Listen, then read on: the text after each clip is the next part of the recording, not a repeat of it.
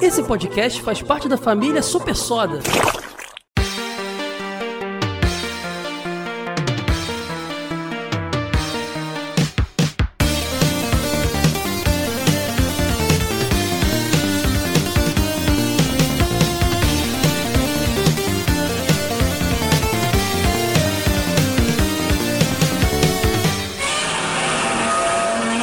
Dinotronic.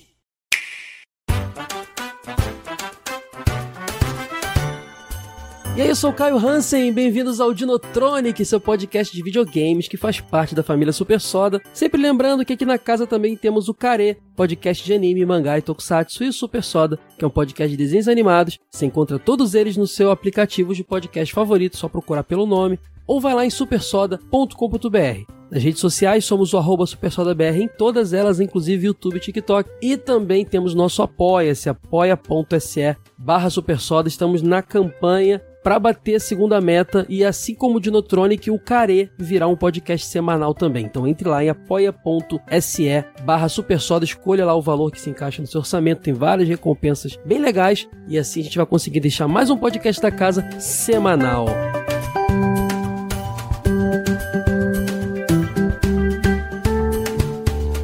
E hoje vamos falar de Super Mario Bros. Wonder. Caraca, cara. Floyd, a gente tá falando de um jogo. A gente aqui é considerado os velhos, né? O Dinotronic no nome não deixa eu mentir, né? É tipo isso. Vamos falar de lançamento, cara. Olha só. A gente tá ficando bom, hein? Tamo começando a investir, né? Comprar joguinho. A gente tá se atualizando, né? Quando mandam a chave pra gente é muito bom. Quando não mandam, a gente vai lá e bota do bolso pra que o pessoal tenha aí a nossa opinião sobre os jogos. Porque tem gente que ouve aqui porque quer saber o que a gente pensa, Floyd. Por incrível que pareça, eu fico surpreso até hoje. Existem alguns malucos? Existe. Vocês ouviram a voz aí de um maluco, inclusive. Daniel, meu amigo. Daniel, uma das pessoas mais queridas que eu conheci da internet até hoje. E lindo, é lindo. Não, é lindo. Alto, forte e louro. Sim, não basta ser lindo, né? É, Daniel, do Treino Podcast, do Ofertas Nintendo. Daniel, bem-vindo de novo aqui, que você gravou já sobre Switch com a gente lá atrás, né? Esse povo que só fala de Nintendo. Mas obrigado aí pelo convite. O Mario é uma das minhas franquias favoritas, Mario e Zelda. Eu sempre aquela luta pra saber qual que é a minha favorita. E esse ano a gente teve os dois jogos recebendo. Os dois jogos, não, as duas franquias, né? Recebendo o jogo novo. É. E é toda aquela luta, assim, qual que é o jogo que eu mais gostei? Porque, cara, é tanto. Os dois é tão, difícil, são tão, né, bons, cara? Né? Tipo... E é tão doido você pensar que tem um jogo super mundo aberto, super emotivo, dramático, e você tá em dúvida se gostou dele mais ou não do que um jogo de plataforma, né? Que sempre foi considerado uma coisa mais diversão pura e tudo mais. Isso é Nintendo, cara. Nintendo consegue fazer a gente ficar nessa divisão aí pra jogos, com jogos diferentes, né, cara? Impressionante. Eu vou colocar mais um nessa tempero aí, então eu vou colocar o Pikmin 4, que se vocês não jogaram, eu já vou deixar aqui, coloca na lista, porque é mais um que pra colocar nesse molho aqui. Eu sei que o pessoal não olha pra Pikmin aqui no Brasil ainda mais. É verdade. Mas, né? Cara, que jogo bom. Que baixa a demo, pelo menos, pra jogar, gente, porque é tão gostosinho de jogar, mas são essa tríade de jogos que a Nintendo lançou esse jogo esse ano, que tá, nossa, fenomenal. Eu sou um exemplo de que não experimentei Pikmin nenhum até hoje, você acredita, cara? Cara, começa pelo 4, já vai direto. É o que me pega, eu sou o cara chato que eu não gosto de jogar o jogo 4 sem ter jogado os 3 primeiros. E algumas vezes a gente tem que torcer o braço e falar, pô, não é relevante, então vai, tipo a história não é... Eu acho que o Pikmin é o único jogo que eu consigo falar assim, não, vai direto, porque o Pikmin 4 Eu acho errado, o 4 não deveria existir no Pikmin 4, porque ele é uma reinvenção meio do Pikmin. Então dá Pikmin pra você começar direto nele. É tipo o Breath of the Wild do Pikmin, é mais ou menos a mesma coisa, só que com menos... É que assim, o Breath of the Wild ele muda de gênero, ele não muda o gênero, mas ele deixa tudo mais quebradinho, mais suave, então é muito mais gostoso de jogar. Mas o papo não é Pikmin, então... Você acha que o Mario Wonder é o Breath of the Wild do New Super Mario Bros., então? Não. Aí, ó. Não diria. Eu acho que o Mario Wonder, ele é uma volta às origens. Eu acho que não tem como você não pegar o Mario Wonder e não se sentir com 10 anos de idade jogando videogame. Ah, eu entendo. Eu vou até te falar, eu imaginei que fosse ser isso. Por um lado, também acho que é uma volta às origens, mas eu acho o Mario Wonder inovador em vários aspectos, hein? Com certeza. Então, eu ia falar isso, cara. Eu acho que ele não esqueceu de onde ele veio, mas ele quis mostrar que ele tem muito ainda pra evoluir, ele sabe? Leva pra frente, né, o Lloyd? Sim, fala, olha, a gente veio daqui, a gente não esqueceu, mas, cara, olha o que a gente consegue fazer, sabe? E isso com videogame com fim de geração, praticamente, né? É, porque o New Super Mario Bros., ele é uma franquia que ele teve inovações também, a gente tem power-ups diferentes, tudo, mas ele é muito mais parecido com a experiência de jogar um Mario 2D do 16 bits, 8 bits e tal. O Super Mario Wonder, cara, ele mantém todo o cerne do Mario, e que bom que mantém do Mario 2D, né? Muita gente, eu vi review de gente falando assim, ah, as pessoas podem ficar um pouco frustradas porque tem muitas coisas repetidas, mas, cara, é o cerne dos jogos 2D do Mario. Mas, ao mesmo tempo, ele inova em muita coisa. É tanta coisa que eu fico até preocupado com o tamanho que esse episódio vai ter, porque tem muita coisa pra comentar. Não é só power-up, né? Não é só power-up. Definitivamente não é só power-up.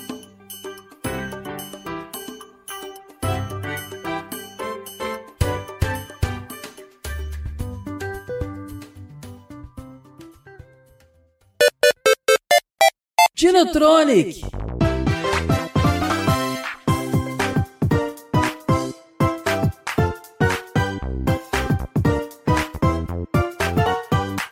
Acho que o segredo da maluquice do Mario Wonder é ele conseguir trazer o que a gente tem nos Marios clássicos.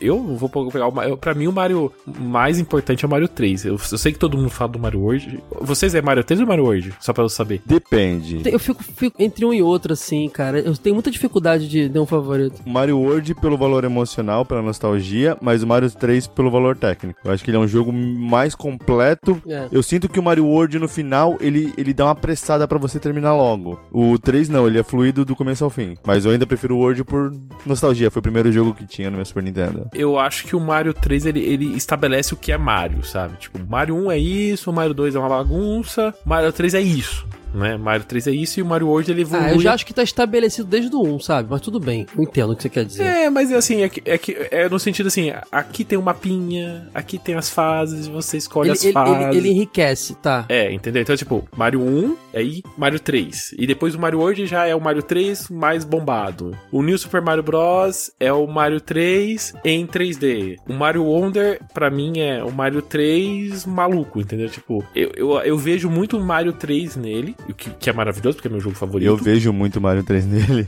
Tá no nome do jogo, aquela questão do Wonder, a Wonder Seed, é o que faz tudo ficar maravilhoso. Porque assim, qual que é o que você falou do Mario, né? O Mario é um jogo repetitivo, né? Tipo, você pega o personagem do ponto A, leva ao ponto B e acabou, né? E você faz isso em todas as fases. Com a questão da Wonder Seed, o que eles colocam no meio? Coloca uma mecânica nova no meio da fase. E essa mecânica nova pode ser qualquer coisa. Literalmente qualquer coisa, né? Qualquer Desde coisa. Desde você ir para algum lugar ou mudar a própria fase que você tá, trazer um elemento a mais. Então, isso faz você... A gente se transformar num inimigo ali e usar a habilidade dele. O que eu achei meio Odyssey isso, essas partes, né? Eu falei tem um quesinho de Mario Odyssey aqui. Mas o ponto é o seguinte, eu jogo Mario literalmente desde criança. Vocês jogam Mario desde criança. Então a gente sabe o que encontrar no jogo do Mario. Só que o que me pega muito no Mario Wonder é que toda fase que eu ainda não terminei o jogo nessa altura desse campeonato aqui, mas toda fase que eu vou e pego uma Wonder Seed, eu fico esperando o que vai acontecer. Porque ninguém sabe. E acho que essa que é a melhor parte do jogo. Você conseguir, em 2023, num jogo 2D, que quer coisa mais batida que um jogo 2D... De plataforma 2D. Tipo assim, não tem nada mais batido do que um jogo de plataforma 2D. Todo mundo já fez jogo de plataforma 2D. Acho que talvez a Sonic não fez, né? Mas, assim, é uma coisa muito batida. E a Nintendo pega aquela fórmula batida... E consegue trazer um elemento novo que, mesmo pra gente que tá cansado, entre aspas, a gente não cansa de jogar Mario, mas enfim, a gente consegue ser surpreendido pelo jogo. Eu acho que a magia do Mario Wonder é isso. É ele trazer pra nova geração.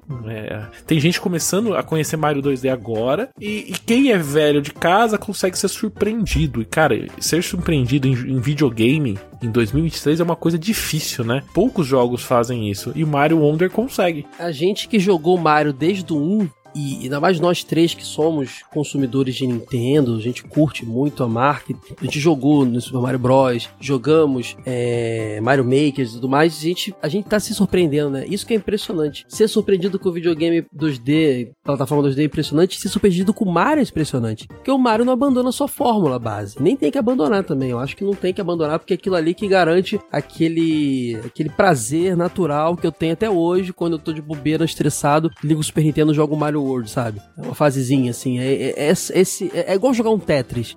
Toda aquela base do Mario plataforma é o que faz ele ser tão gostoso. E eles conseguiram manter isso e inovar, cara. Porque eu tô o tempo inteiro falando, caramba, olha o que tá acontecendo na tela. Caramba, eu não esperava por isso. Caramba, que loucura. E tem a questão de... ele inova tanto que... você passou o primeiro mundo do Mario. Você vai pro segundo e... tem a questão dos colecionáveis, né? Você tem que coletar as sementinhas lá pra poder avançar no jogo. Que é uma forma muito legal de avançar. Agora você não precisa seguir uma ordem de telas, enfim. Mas se você voltar numa tela do primeiro mundo... quase certeza que você vai falar, o que essa Wonder Seed vai fazer aqui? Porque são muitas, muitas possibilidades de coisas que acontecem quando você pega. E tem o fator de que ela não é obrigatória pra você passar de tela. Às vezes ela é até um dificultante pra você passar de tela. Às vezes ela tá escondida, às vezes não. E aí, tipo, não é algo que vá atrapalhar a sua experiência do jogo. Então, tipo, cara, eu posso pegar aqui, mas eu posso concluir o jogo de um formato sem ela. E aí, cara, se pra você tá tudo bem, é um a mais. Então, tipo, eu tô te trazendo essa novidade, mas você pega se você quiser. Alguns lugares é praticamente imprescindível. Mas vocês estão jogando sem pegar tudo? Porque eu tô jogando, cara, pegando tudo. Eu tô fazendo 100% em todos os mundos possíveis. Eles chamam de colecatons, né? Os Banjo-Kazooie da vida, os Donkey Kong da vida. Joguinho de plataforma hoje tudo tem isso, né? Eu não consigo, tem toque, cara. Eu tenho que pegar tudo. Eu também. Tudo, eu já tô com as sementes suficientes pra ir pro último mundo, mas ainda tô no quinto, tá ligado? Tô nessa mesmo.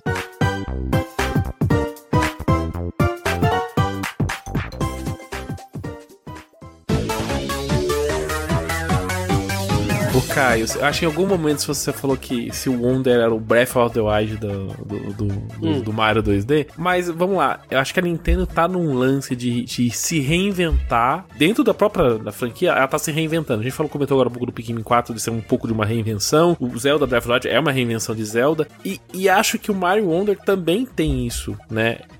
Lógico, em graus menores, né? De novo, ele não tá mudando o que é o Mario 2D. O Mario 2D continua sendo ponto A, ponto B, bandeirinha no final, igual o Mario 1 que a gente tinha, no New Super Mario Bros. Sim. A gente também tem, né? Continua a mesma coisa. Mas algumas coisas que eles fizeram nesse jogo que eu achei que me agradou muito, o que o Lloyd tá falando da questão dos mundos, né?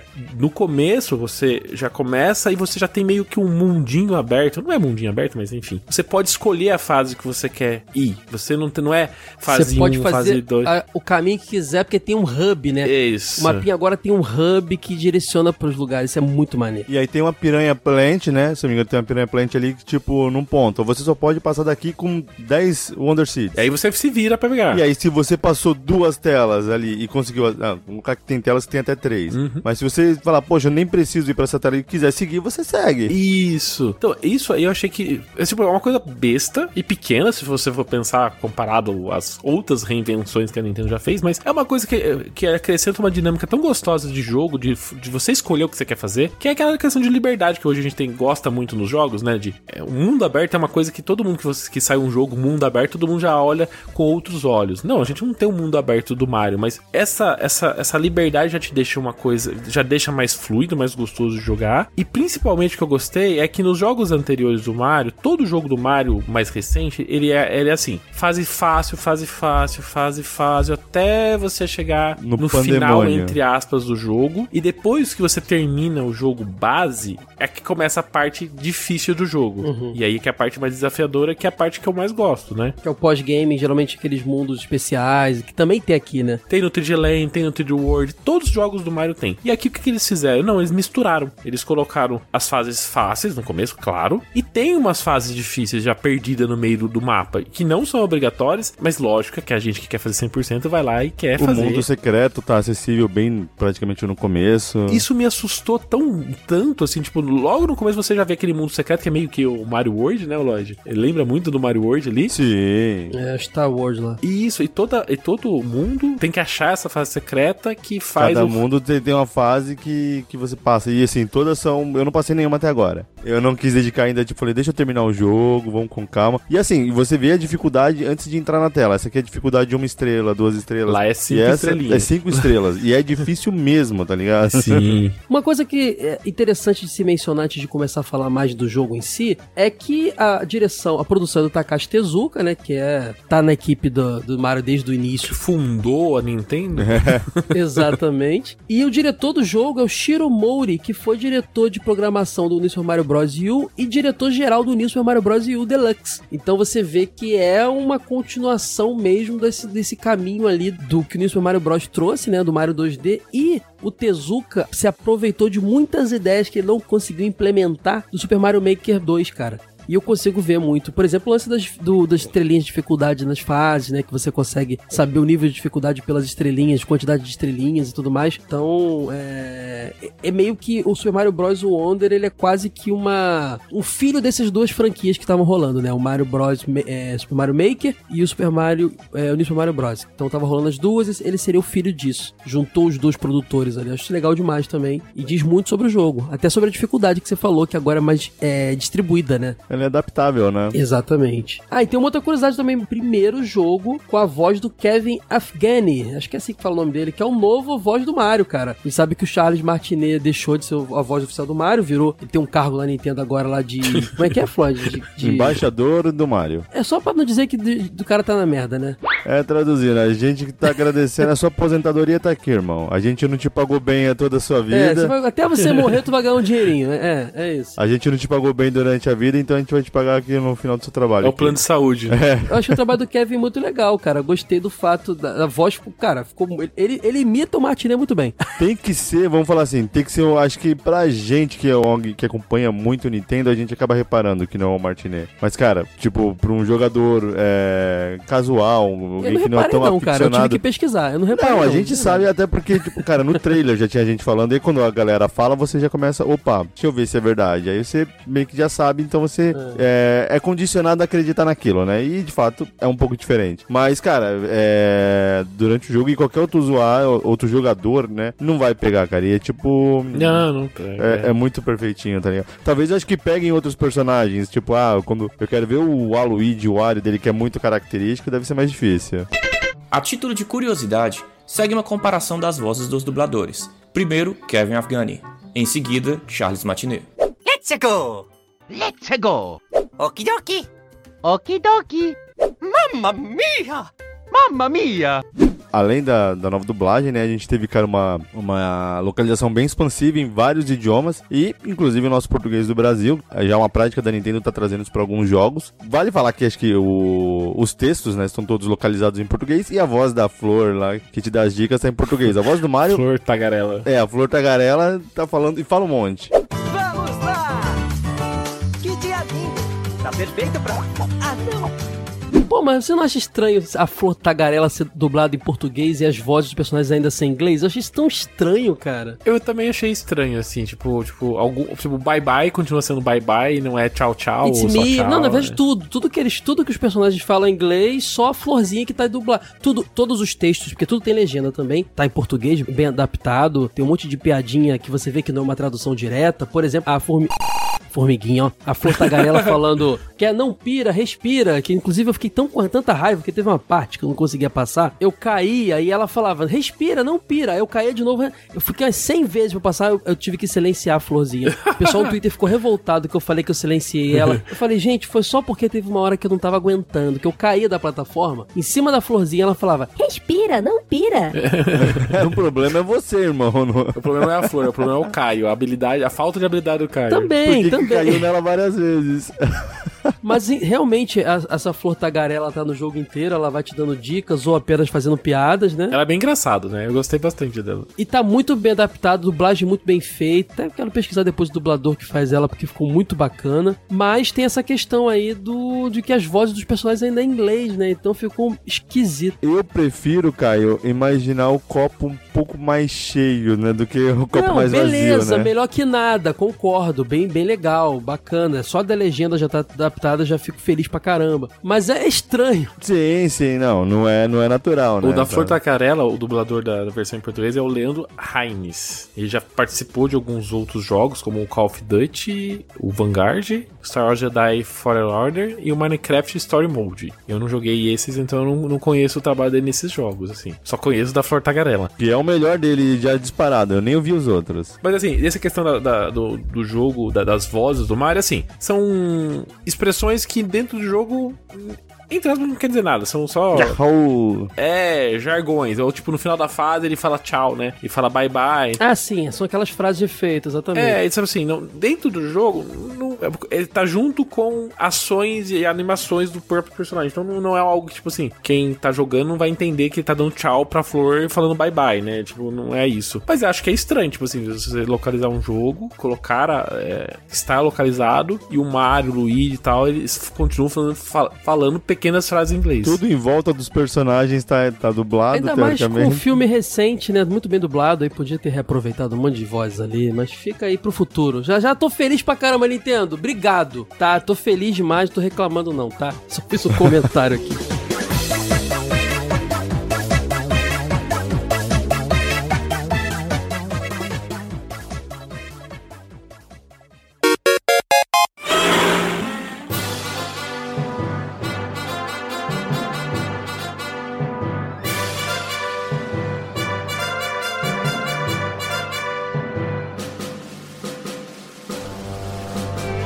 Agora, o jogo, ele tem uma coisa muito interessante, jogo de plataforma, você pode trocar de personagem a qualquer momento no mapa, não durante a fase, né? E você tem a opção ali do Mario, do Luigi, da Peach, da Daisy, olha gente, a Daisy, é muito legal jogar com a Daisy, Toad amarelo, Toad azul, a Toadette também, o Yoshi verde, vermelho, amarelo, azul, claro, e o Ledrão, cara, que é um personagem que surgiu ali no Super Mario Bros. U, eu acho, não foi? Foi. Ele roubava as moedinhas e tudo mais. Achei muito legal ter essa cartela de personagens, eles não mudam muita coisa, na verdade não mudam nada, só os Yoshis e o Ledrão, que são personagens, digamos, pra facilitar o jogo, né? Eles não tomam dano. Acho que, cara, quando você tá jogando com uma criança, velho, isso é a melhor coisa do mundo, porque eles não tomam dano. Mas assim... eu usei Yoshi algumas vezes, tá?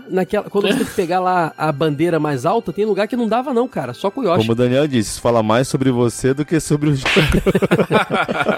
Mas, cara, é muito legal ter essa variedade muito grande de personagens. Como eu falei, o Yoshi e o Ledrão não tomam dano, né? Mas eles também não usam os power-ups, que a gente vai explicar já quais são. Legal quando eu tô jogando aqui com o Floydinho, com o Edgar aqui, e ele pega o Yoshi e ele quer que eu suba nas costas dele, porque eu, como o Mario, o Luigi, eu posso subir nas costas do Yoshi e ser levado, tá ligado? Então, tipo, é muito divertido essa mecânica. Sim, ele serve como montaria nesse jogo também, pode crer. Eu detesto esse personagem Ledrão. Eu detesto ele. Eu acho que não tem nada a ver com a franquia Mario. Eu não sei da onde que inventaram esse personagem. Eles estão querendo emplacar ele, né, cara? Estão forçando a barra. Daqui a pouco tem o jogo dele aí, ó, Ledrão é. Cara, eu acho ele um personagem tão avulso, assim, que, tipo, não combina nada. Cara, eu não sei da onde que inventaram. Cara, e pior personagem. Que meu filho prefere ele, cara. Acho que é porque não fala com a gente, mas fala com as crianças. Quando você pega os power-ups, ele e os Yoshis não se transformam em elefantes, essas coisas, mas ele, particularmente, transforma o power-up que você pega em moeda, né? E como o jogo tem um esquema de lojinha, de você comprar coisas, então, assim, pode ser interessante usar ele. No original, ele é um Nabbit, que é uma mistura de nabo com coelho, uma doideira da Nintendo. Como é que era em Portugal? É coelho arápio. Pô, mas é melhor que Ledrão, cara. Podia botar logo ladrão, né? Ladrão, Ledrão, o que é isso? Tem gente que falou assim, ele tá traduzindo errado, em vez de colocar ladrão, escreveram Ledrão. Eu falei, não, gente, é o nome do personagem. A ideia é essa mesmo, né, cara? Ficar estranho. Oh. A história de Mario nunca é nada muito elaborado, mas eles agora estão num mundo novo. Né? O mundo da flor, né, cara? A gente conhece o reino do cogumelo, agora o reino da flor, e você tá ali no momento de cerimônia com o príncipe Florian, que é uma lagartinha, né? Uhum. E o reino é habitado pelos Poplins, que são contrapartes dos Toads, né? Só que em vez de eles terem cogumelos na cabeça, eles têm sementes, né? Plantas, assim. Então é bem o reino cogumelo versão planta, assim. É bem interessante. E logo de cara aparece o Bowser ali e rouba uma planta fenomenal, cara. E aí a tradução que ficou no português pra Wonder, né, cara? Que tem as Wonder Plants, Wonder Seeds e tudo mais. mais. Lembrando que esse jogo tem toda a estética. Eu fui perceber isso jogando, tá? Eu não tinha me ligado nos vídeos do Alice no País das Maravilhas, né? Não é à toa que tem um Wonder. O lance de lagarta, o lance de psicodelia. Drogas. É muito referenciado de Alice no País das Maravilhas, né? O Wonder não tá à toa ali, né? Sim, sim. Assim que o Bowser pega a Flor Fenomenal lá, ele se funde com o castelo do Florian, ele vira um Bowser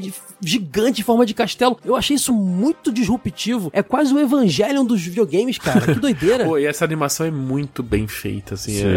Impressiona pra caramba, assim. E o castelo tá lá, né? Envolto de um monte de piranha plants ali, de versão de nuvem. Nuvem de tempestade, né? Você tem que destruir uma a uma. E pra destruir ela, você tem que vencer o último castelo lá de cada mundo, né? E aí você ganha as sementes magna. É muito doido o bagulho, cara. E só assim você consegue destruir cada uma delas. E pra chegar lá, você precisa passar pelos mundos. Você tem um mundo central ali, que é o arquipélago florido, que é o hub que a gente comentou lá no início, né? Que tem suas fasezinhas também nesse mundo central, mas ele basicamente, você volta nele várias vezes porque ele dá acesso pros outros, né? Que é o Planalto Rocha... Olha os nomes em português, ficaram ótimos.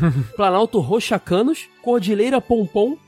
que é de nuvens rosinhas e tal. Você tem as cataratas cintilantes, o deserto tórrido, as minas fungiformes e o pântano magmático. E todos esses mundos você tem as fases que você enfrenta, né? Pra você ganhar as sementes fenomenais. Essas sementes você usa pra poder desbloquear a passagem para outros mundos. Você também enfrenta os navios do Copa, né? Aqueles navios flutuantes que sempre existiram nas franquias do Mario. Lá você tem uma batalha de chefe muito interessante, que lembra muito o Bowser, né? Do primeiro Mario, cara. Que é quando você tinha que pular por cima dele e pisar no machado pra ele cair na ponte, né? Agora é um Bowser de metálico que fica mastigando, você tem que muito facilmente pular por cima dele e pisar num switch lá pra que ele exploda, né? Então, assim, é uma referência ao primeiro Mario, isso aí. Não, essas fases, elas, pra mim, são mais o Mario 3, porque os chefes do Mario 3 geralmente eram um navio flutuante, né? Sim. Então, verdade, cara, eu bati ali, cara, que legal eles colocaram isso. Tipo, eu não me recordo disso estar sendo usado em outro jogo,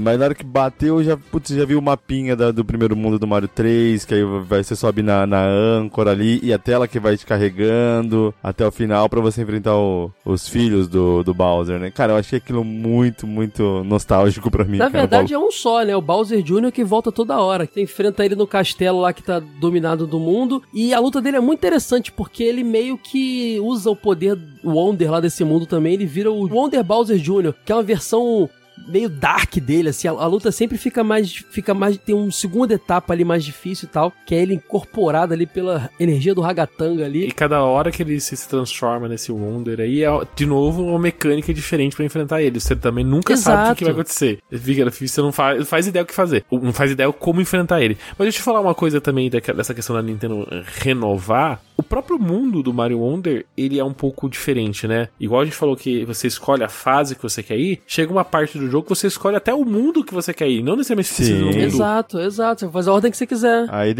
vai depender do quanto de sementes você tem, você já pode pular pro último mundo. Por isso que a forma do mapa é um arquipélago no meio e todos em volta, e a direção que você vai é você que decide. Aí, Tears of the King do Mario, cara, eu tô falando, cara. É mundo aberto do Mario, plataforma. Tá, pra mim é isso. É o Breath of the Wild do Mario, quase isso. É quase o Metroidvania do Mario. É tudo isso, só que nada a ver, tá ligado?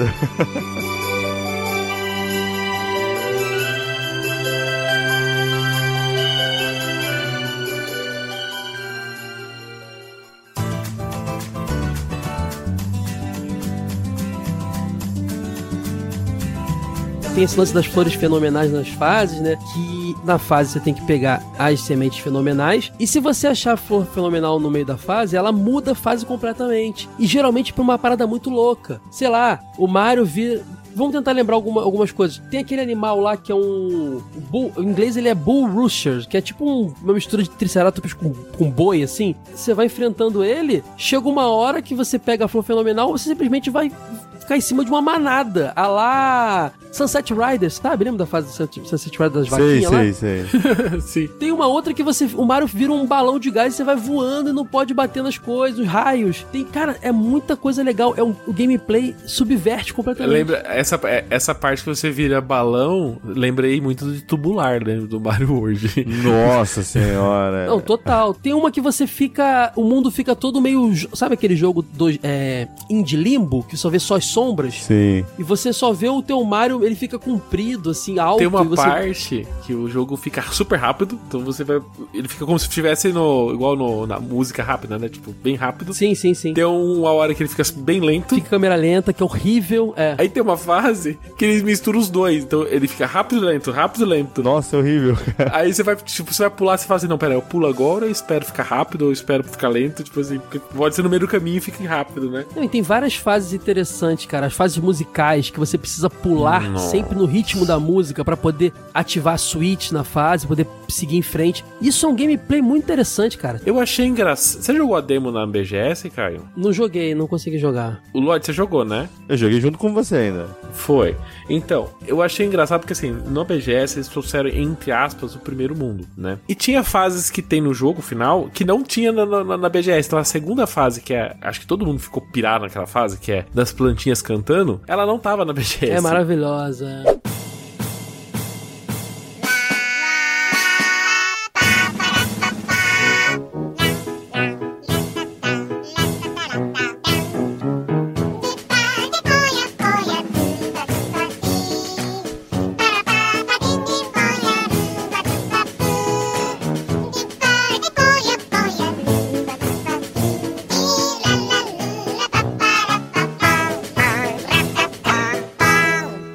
Maravilhosa. E no primeiro mundo tinha a fase do mundo 5 naquela demo, né? Sim, tem a fase do mundo 5, ela tava como, sei lá, ela tava no primeiro mundo, tipo, então a demo da BGS é uma bagunça, é realmente pra você testar o jogo, né, tipo... É, botaram o que eles queriam ali pra você entender tudo que rola nesse jogo de possibilidade, né, pode crer. Eu achei bem interessante essa como eles misturaram. Acho que você só consegue lá na frente, eles... trouxeram ali de começo. Já colocaram no começo. Isso eu achei bem interessante. Tem umas fases que nem são fases, na verdade é muito mais uma casinha da nostalgia, porque basicamente você entra, toca uma musiquinha, você pega as moedas e acabou a fase. Tipo assim, não. E ele toca uma musiquinha do Mario World, uma musiquinha do Mario Sunshine, uma musiquinha do Mario 3. É tipo assim, aquilo lá é só pros nerdão mesmo. Entrar, pegar moeda e sair feliz, entendeu? Isso é legal, as referências às músicas clássicas, mas talvez uma crítica que eu posso fazer a esse jogo é que os temas dele, apesar de muito bem feitos, muito bem compostos, muito lindo, o visual do jogo é lindo, música é linda, nada ficou, tipo, agora eu não tô lembrando de nenhuma musiquinha do jogo, não ficou na minha cabeça não. Diferente de outros jogos do Mario que você desligava e ficava o dia inteiro com aquele tema na sua cabeça tocando, né? Eu acho que, tipo assim, pra gente é até difícil a gente julgar essas coisas, porque assim, a gente tem tanta música na nossa cabeça. A gente tem muita coisa pra comparar. É, porque daí a gente ouve essas musiquinhas que já são parte do nosso dia a dia, vamos dizer assim, você já li, então essa música é muito mais... Eu lembro muito mais dessa música do que da música do próprio jogo. Eu acho que esse é difícil até a gente colocar numa linha assim e ver. Eu acho que daqui a uns anos que a gente vai conseguir saber se a gente lembra de alguma música ou outra. Pode ser. Quando o pessoal começar a usar a mesma... Tem muito essa questão de hoje em dia de... A gente mesmo edita podcast, o pessoal edita um vídeo de YouTube e tudo mais, fica colocando a música mais bombada daquele jogo. E aí a gente cria esse mecanismo de guardar a música. Porque eu acho que hoje em dia a gente tá tanto nesse negócio de jogar um jogo na frente do outro, é difícil a gente realmente guardar uma música, né? E não sei, eu acho que isso eu ainda não consigo... Acho que faz muito sentido. É, não sei. É porque antigamente a gente... Por exemplo, Mario 3 eu joguei... Eu não sei quantas vezes eu joguei Mario 3. Eu joguei umas 300 mil vezes Mario 3. Mais que Mario Wonder, vamos dizer assim. Com certeza, entendeu? A gente jogava no repeat os jogos, então eu acho que era mais fácil de guardar as coisas na cabeça. Era o que a gente tinha, então... Pode ser, daqui a 10 anos eu vou te mandar uma mensagem pra te falar isso. Boa. Daniel, se rolou... se não rolou. A hora que eles usaram a música do Mario Wonder no Mario Universe, a gente sabe se foi marcante ou não. Eu vou cobrar esse Mario Universe aí, gostei do nome, eu vou cobrar. Falando de power-up, cara, a gente tem os power-ups tradicionais ali, daqueles power-up que você bate no bloco e você pega na hora, né? A estrelinha da invencibilidade tá lá, o cogumelo que você cresce tá lá, as florzinhas de fogo que sempre está lá, esse aí não pode faltar. E tem uns novos ali nesse esquema também, né? Você tem a flor de bolha. O Mario Bolha. Mario Bolha, sim, sinceramente, ele é interessante porque você você pode matar o inimigo e prender em bolhas e tudo mais. E ele funciona como plataformas também, né? Você joga bolhas, você consegue dar um kickzinho assim, isso ajuda muito. Mas eu acho que é o power-up que eu... pra mim nunca serve muito esse power-up, eu evito ele ao máximo, assim. No... Ele, pra quem é hardcore, a galera do speedrun vai usar muito isso. Vai usar, com certeza. Tem uma fase do que tem uns passarinhos que ajuda bastante isso da bolha. Que ajuda, o passarinho, que o passarinho vem com tudo. E se enche a tela de bolha, eles batem na bolha, você consegue fazer meio que um muro de proteção, né? Você joga um monte de bolha, eles vão vir rasante, vão... É verdade. Então a bolha é boa mesmo, mudei de opinião aqui. Rápido, hein? Você vendeu rápido seus ideais, cara. Tem aquele... O Drill Mushroom lá, broca, né? Que esse é bem interessante, que você fica com uma broca na cabeça. Esse é muito legal. Esse é legal porque você consegue, entre outras coisas, cavar o chão ou o teto e você consegue andar por dentro da terra, né? Alcançar lugares que você fala, pô, aquela moeda tá ali, tem que ter um jeito de pegar, hein? Você vai usar o drill e você vai conseguir entrar e chegar em outros lugares. Acessar lugares escondidos, né? Esse quebra um pouco a dinâmica do Mario, né? Tipo, esse Mario sempre você usa um poder contra os inimigos. Esse muda o jeito de você andar na fase, né? É verdade. Você fica com o drill na cabeça também, não que o Mario não mate ninguém com cabeçada, mas nitidamente você quebra blocos, fica mais forte. E você pode dar aquela bundada do Mario clássica, que vem desde o Mario 64, né? E o drill, ele fica no teu bumbumzinho lá e você consegue fazer. Ah, e se o inimigo... Eu percebi que o seu inimigo cai na sua cabeça e ele não te acerta, eu não sabia. Eu fui na cagada. Ele protege. Exatamente. Ele protege. E aí você também dá uma bundada no chão, você consegue quebrar blocos mais duros ali de cristal, por exemplo. Tem a fase de umas minas que tem uns cristais assim, que só assim que você quebra, né? E que essa fase tá no BGS, que você tá falando. Tipo, sim, tava no BGS. Que eles jogaram no começo do jogo pra testar essa habilidade. Porque esse power-up só chega depois, exatamente. E tem acho que o mais inusitado, que foi o que chamou a atenção de todo mundo desde o primeiro vídeo lá, que é a maçã elefante, né? Que é uma maçã em forma de elefante, você pega e você vira o Mario elefante, ou a Peach elefante, ou qualquer um, menos o Yoshi, o ledrão, lembrando. E, cara, você fica, além de muito fofinho... O pessoal ficou pensando que no jogo final ia ter mais transformações desse tipo, assim, na verdade não tem, né? Tipo, é essa habilidade mesmo de virar elefante.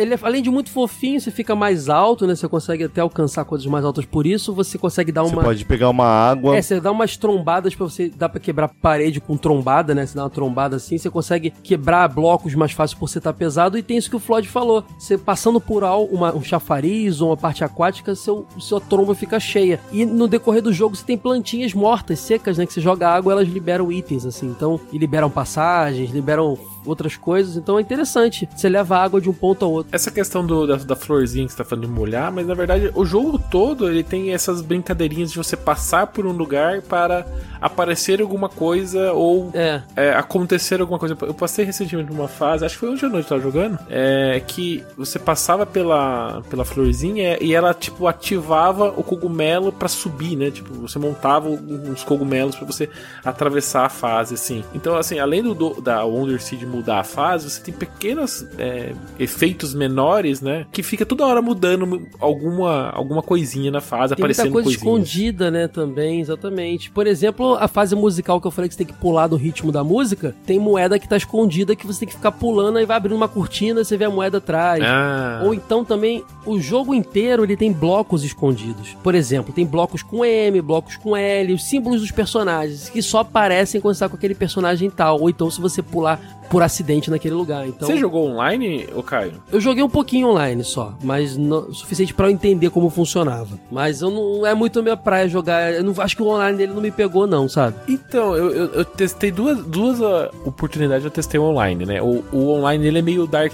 Acho que eu não joguei Dark Souls, mas o pessoal falou que é meio Dark Souls. Aí, Lorde, você jogou Dark Souls? Não cheguei a jogar. Pô, então a gente tá com local. 3 pessoas que não jogou Dark Souls, então ninguém vai poder desmentir. Você nem me perguntou se eu não joguei, você não perguntou se eu não joguei. Você jogou Dark Souls? Não. Então pronto. Mas eu só queria ter oportunidade de dizer que não joguei. Não, eu não joguei porque eu fujo de jogo difícil. Mas enfim, eu também. O pessoal falou que essa questão do online lembra um pouco do Dark Souls, que você consegue jogar com outros jogadores, mas não efetivamente eles estão mexendo na sua partida. Sim, eles ficam fantasminha ali. Você avança. Você pode jogar multiplayer local até 4 pessoas. E no online você pode jogar com as pessoas lá, junto com você, ou jogar sozinho e você vê as pessoas como fantasminhas ali, vendo os trajetos que elas fizeram. E elas colocam umas plaquinhas pra interagir interagir com você. Se você morre, você bate na plaquinha e você revolta a vida sem perder vida. É, você tem uma forma nova do Mario também, a gente falou dos power-ups, que é o Mario Fantasma. É quando você morre no online, você fica preso, vagando ali com assombração até que alguém toque você, ou se você tocar na plaquinha de alguém. Essas plaquinhas você consegue comprar nas lojinhas lá daqueles bichinhos. Poplins, é, exatamente. E você pode até colecionar, porque tem várias plaquinhas diferentes. É um item colecionável também pra você, entre aspas, platinar o jogo, né? Mas você foi naquela fase de busca em equipe? Não, não foi. Tem uma fase chamada busca... Na verdade, todos os mundos tem uma fase chamada busca em equipe, que é uma fase que, entre aspas, não tem nada. Ah, foi. E você tem que achar 5 moedas escondidas. Se você ligar o online nessas fases, aí que é o legal, porque fica um personagem te ajuda... Tipo, personagem que já sabe o que tem que fazer, eles ficam ensinando as outras pessoas o que tem que fazer. E é muito divertido. Sim, e tem fases de busca em equipes que você tem os blocos que eu falei, que só aparecem quando tá com o personagem. Isso! Eu joguei todas no single player sozinho, então eu ficava meia hora em cada uma delas, pulando no ar pra ver se eu batia algum bloco. Procurando igual um doido. Se eu tivesse jogando com o Floyd, ele com a Peach ou com o Mario, o bloquinho da Peach apareceria pra mim, eu veria. Como eu tava sozinho, eu tenho que pular no horizonte e torcer pra ter alguma coisa invisível ali. Exato. Admito que nessas fases, todos os mundos têm elas, admito que uma ou duas vezes eu digitei no Google Super Mario Wonder. Não, faz... Não, ó, gente, não faça isso. É só porque é invisível, gente. Você não terminou o jogo ainda, certo? Você vai encontrar quase, mais alguma fase. É. A hora que você achar essa fase, volta no online. Põe-o no online e vai e joga no online, depois você me fala o que você achou. Dá no mesmo do que jogar no YouTube, tá? Não, mas aí, mas tudo bem. Não, mas aí você vai estar vendo o que você tem que fazer. Não, ali a pessoa tá te ajudando. Tá, vou fazer isso. É diferente. É que assim, eu sou o cara que não gosta de ver detonado no YouTube, tá? Eu prefiro ler o que tem que fazer e eu vou lá e faço. Não, só se o nível de frustração tá horrível, eu também não gosto, mas chega uma hora que o negócio tá inviável. Tipo esse que eu tive que ficar pulando no horizonte pra achar bloco invisível, entendeu? Mas... em minha defesa foram só uma ou duas vezes nessas fases, tá? O jogo em si eu joguei e tô jogando direito.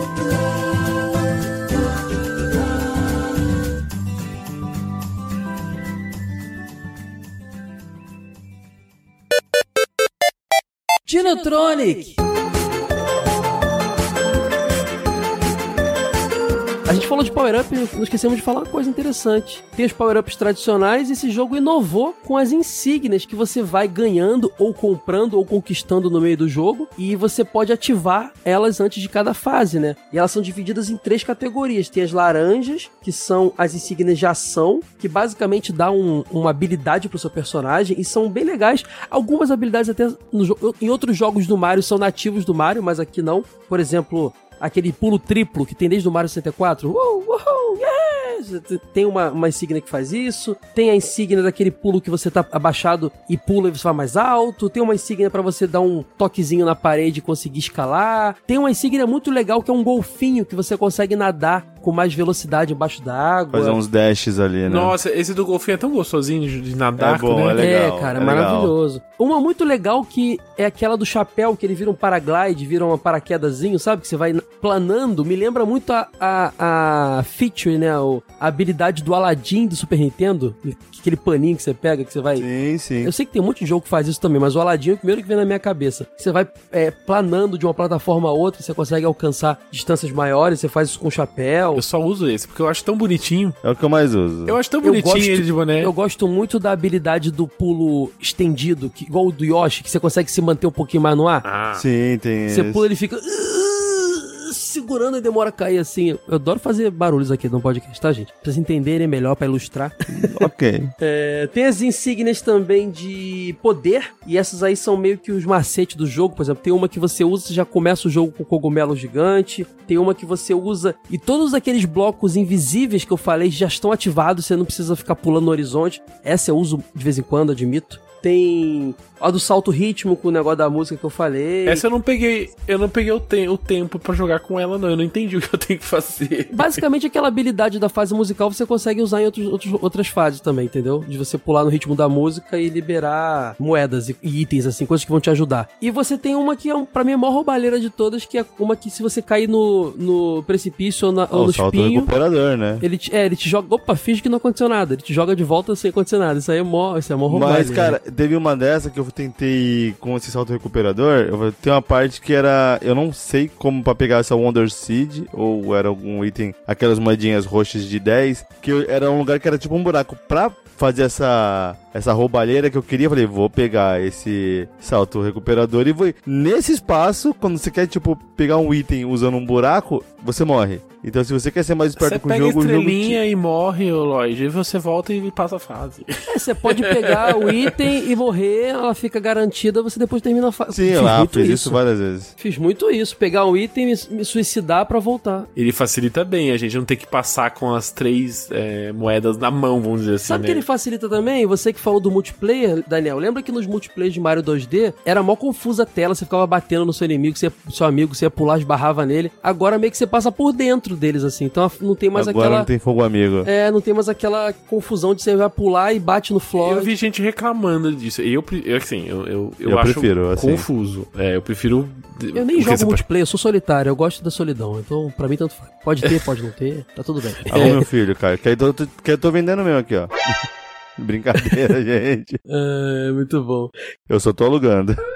A gente também tem uns lances legais que eu falei que o jogo é meio colecaton, né? Aquele gênero que nem é gênero de verdade. É, tipo Donkey Kong, que você tinha que pegar lá as letras do Kong, tinha que pegar as bananas, os balãozinhos, você tinha que pegar uma quantidade de X de coisas nas fases. Aqui também tem, né? Toda fase tem 2 ou 3 moedas de... Porque assim, tem a moeda normal e a moeda flor, a Flower Coin, que é a roxinha. Essa que você usa pra comprar itens nas lojinhas lá dos Poplins, né? Então você tem as moedas 10, que é uma moeda que vale por 10 roxinhas, e geralmente tem 2 a 3 na fase inteira. E elas contam, né? Se você não pegar todas que tem na fase, você não completa a fase inteira, então você não faz o 100%. Você tem também as Wonder Seeds lá, as sementes fenomenais lá que você pega também, que às vezes são 1, 2 ou 3, e você tem que pegar também das metas por fase, né? É conseguir pular na bandeirinha final da fase, igual o Mario 3, como a gente mencionou. Uhum. Tem que, Mario 1 mesmo, você tem que pular na bandeirinha. Mario 1. Mario 3D Land e o 3D World tem. É, só que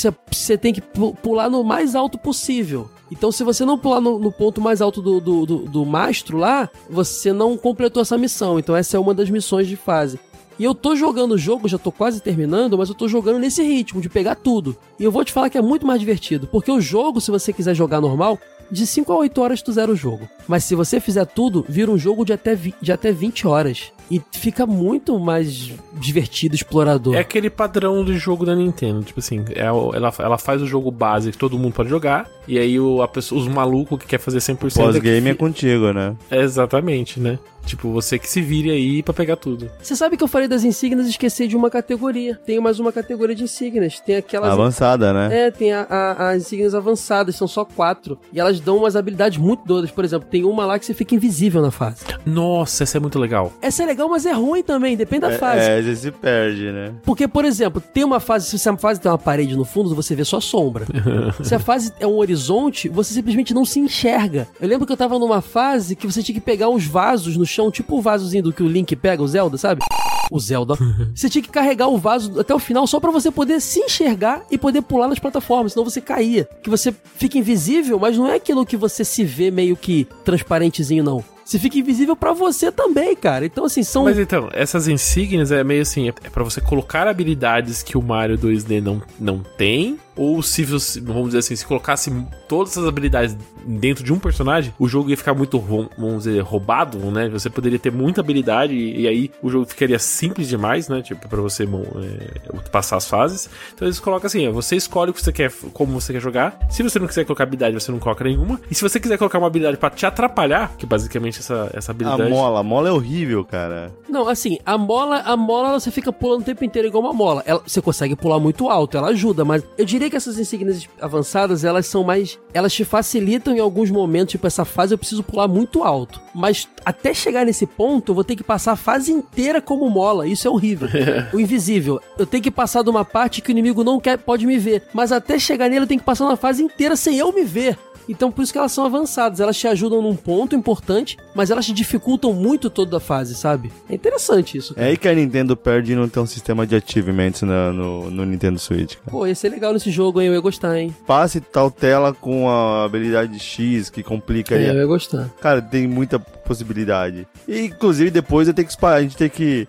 como eu tô passando tudo, e geralmente eu uso uma ou duas habilidades da minha preferência, ali geralmente é de escalar e é de paraglide. Depois eu vou querer voltar e vasculhar outras em outras telas, inclusive algumas que... Cara, acho que duas que eu, assim, deixei uma semente fenomenal pra trás, assim, porque eu não consegui mesmo. Então, talvez seja questão até do power-up que você entrou na tela, né? Da sua insígnia. Você entrou com a insígnia certa e não consegue pegar. Então, acho que depois... Mas é um jogo que eu já tô começando a pensar num pós-game, porque é um jogo que eu não tô tão longe quanto o Caio, mas é um jogo que eu quero fazer ele durar muito, porque ele é um jogo muito gostoso de jogar. Sabe por que eu tô longe, Floyd? Eu vou te falar por que eu tô longe. Porque o Switch é incrível. O Switch eu tô jogando aqui na minha cama, deitado. Se eu for ao banheiro, eu não preciso parar de jogar. Eu continuo jogando. E é por isso que eu tô longe. Eu simplesmente não paro de... Até porque esse jogo é muito viciante. Eu vi o Daniel postando um meme lá, eu indo jogar Mario Wonder. Cara, é muito viciante esse vídeo. Eita, viciante esse jogo, cara. Eu tô muito viciado, assim. Eu fico, às vezes, agoniado que eu tô trabalhando e falando, nossa, queria dar uma jogadinha de leve, né? Só uma fasezinha. Na verdade, a gente joga, a gente vê que a gente tá avançando e a gente sabe que o Mario tem entre 7 e 8 mundos, então a gente sabe que, a gente tá no mundo 4, sim, então a gente já passou da metade, já começou, assim, o coração ficar pequeno, assim, sabe? Já tá acabando, já tá acabando. Eu tô muito nessa parada, tá acabando. Eu não fiz os mundos especiais ainda, nem lá os do Toad, lá do Capitão Toad, então sei que tem um pós-game, sei que são fases bem difíceis. Inclusive, esse lance de dificuldade, eu tenho uma crítica, cara. Eu não sei se é uma coisa pessoal, depende do jogador, mas às vezes eu vejo lá fase com 4 estrelas. Eu penso, caramba, isso aí vai ser o cão chupando manga. E quando eu vou pra fase, não é tão difícil. Às vezes eu vou numa fase que tá com 2 estrelas e ela é super difícil. Então essa métrica de dificuldade aí também, ela é relativa. Eu achei a métrica ok, assim, porque todas as fases que eu fui com várias estrelas, eu passei alguns momentos morrendo, assim, sabe? e as fases normais, poucas fases eu realmente morri e tive que começar do começo, assim, sabe? Porque além das fases são simples, e ainda tem as bandeirinhas no meio do caminho que você morre e volta na metade. Então, assim, as fases eu achei elas bem tranquilas, as fases fáceis, e as fases que estão dizendo que são difíceis, eu achei elas realmente difíceis, assim. Entendi. Então eu acho que talvez eu seja muito bom em algumas coisas e muito ruim em coisas simples. Por exemplo, eu joguei ontem uma fase que ela ia andando sozinho, enquanto ia aparecendo um monte de loucura no meio do caminho. E eu morri, nossa, enquanto eu não decorei as loucuras que iam aparecendo, eu não avançava. O jogo ele é generoso em te dar vida, né? Você não fica com 100 vidas... você compra, né? Você pode comprar, mas é aquele jogo que não te dá 100 vidas, muito fácil. Eu mantenho ali na faixa entre 20 e 30 vidas ali. Não, a verdade é a seguinte, se você é um jogador que nem a gente falou que tá sendo aqui, quer pegar tudo nas fases, todas as moedas, tudo, você vai ter dinheiro de sobra nesse jogo e vida não vai ser um problema pra você. Sim, porque você vai na lojinha e vai comprar. Fato. Isso é o mais... Mas se você tá jogando só correndo, tipo jogando Sonic, tentando fazer speedrun, fase pra zerar logo, você vai ter algum problema aí, porque vai ter pouco dinheiro. Eu não cheguei na última fase do jogo, porque tem os dois últimos jogos do Mario eu não passei a última fase, né? Que é o Mario 3D World e o Mario Odyssey. A última fase eu não consegui passar de tão difícil que elas são. Então eu não sei dizer se aqui também tem a última fase impossível também. Tô chegando lá, eu vou saber também já.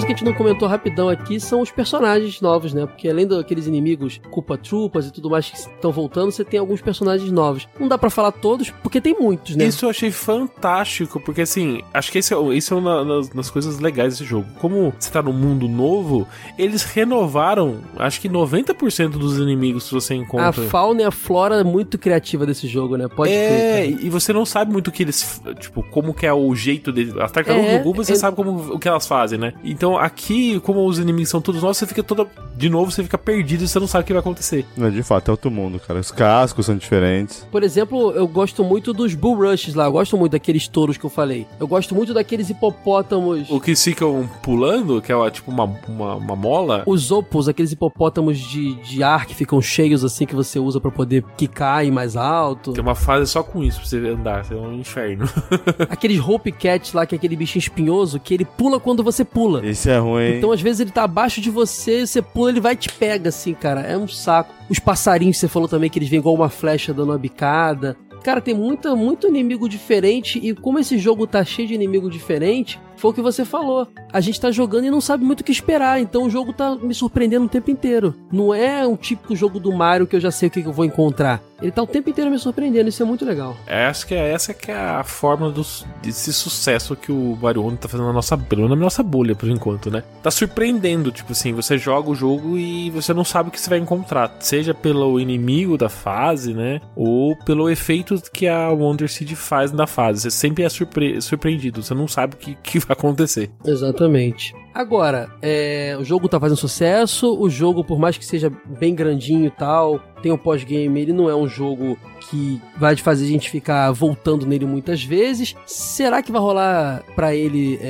DLC depois? É jogo que zerou, acabou, né? Não, a Nintendo, ela fez DLC já de Mario, ela fez uma única vez, que era no Wii U, e o meu sentimento, minha leitura daquele DLC do Luigi no Wii U, é muito mais para encher o espaço, né, do Wii U, que não tinha lançamento de jogo. Na verdade, assim, a Nintendo, quando ela foi pra era HD, ela se perdeu nos prazos de desenvolvimento, então ela ficou muito tempo sem jogo. Então, esse DLC do Luigi no Wii U foi muito mais pra cobrir uma tabela ali, pra não ficar vazio, do que qualquer outra coisa. Desde então, a Nintendo não solta DLC, né? Tipo, ela solta alguns updates. Teve aquele Bowser's Fury, né? Que veio pra relançar o... Tá, mas acho que ali o Bowser's Fury, ele era o jogo, e o remake do Mario 3D World coube no cartucho e bora. Acho que aquele ali eu acho que foi um teste da Nintendo, que ela ficou com medo de fazer um Mario mundo aberto, falou assim, deixa eu fazer um teste aqui, colocar aqui. E é legal, hein? Pra mim deu certo, assim, sabe? Eu acho que precisa só de um hardware melhor pra fazer um mundo mais rico, porque o mundo do Bowser Fury é muito vazio, né? Eu acho que pra fazer um Mario mundo aberto vai precisar de uma coisa muito mais cheia de elementos.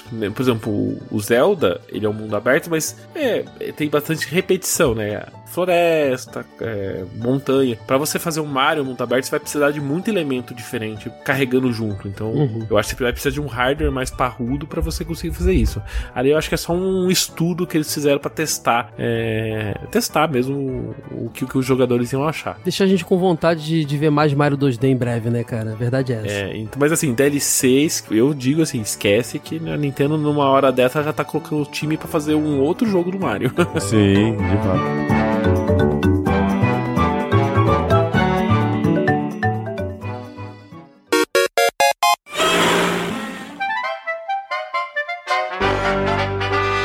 A verdade é que eu recomendo comprar esse jogo e recomendo muito seguir o Daniel no Twitter, que você vai saber boas... Não só seguir o Daniel, né? O Ofertas Nintendo. Daniel, fala um pouquinho do Ofertas Nintendo pro pessoal que, cara, vou te falar, quando eu compro coisa, mídia física principalmente, é através de você, cara.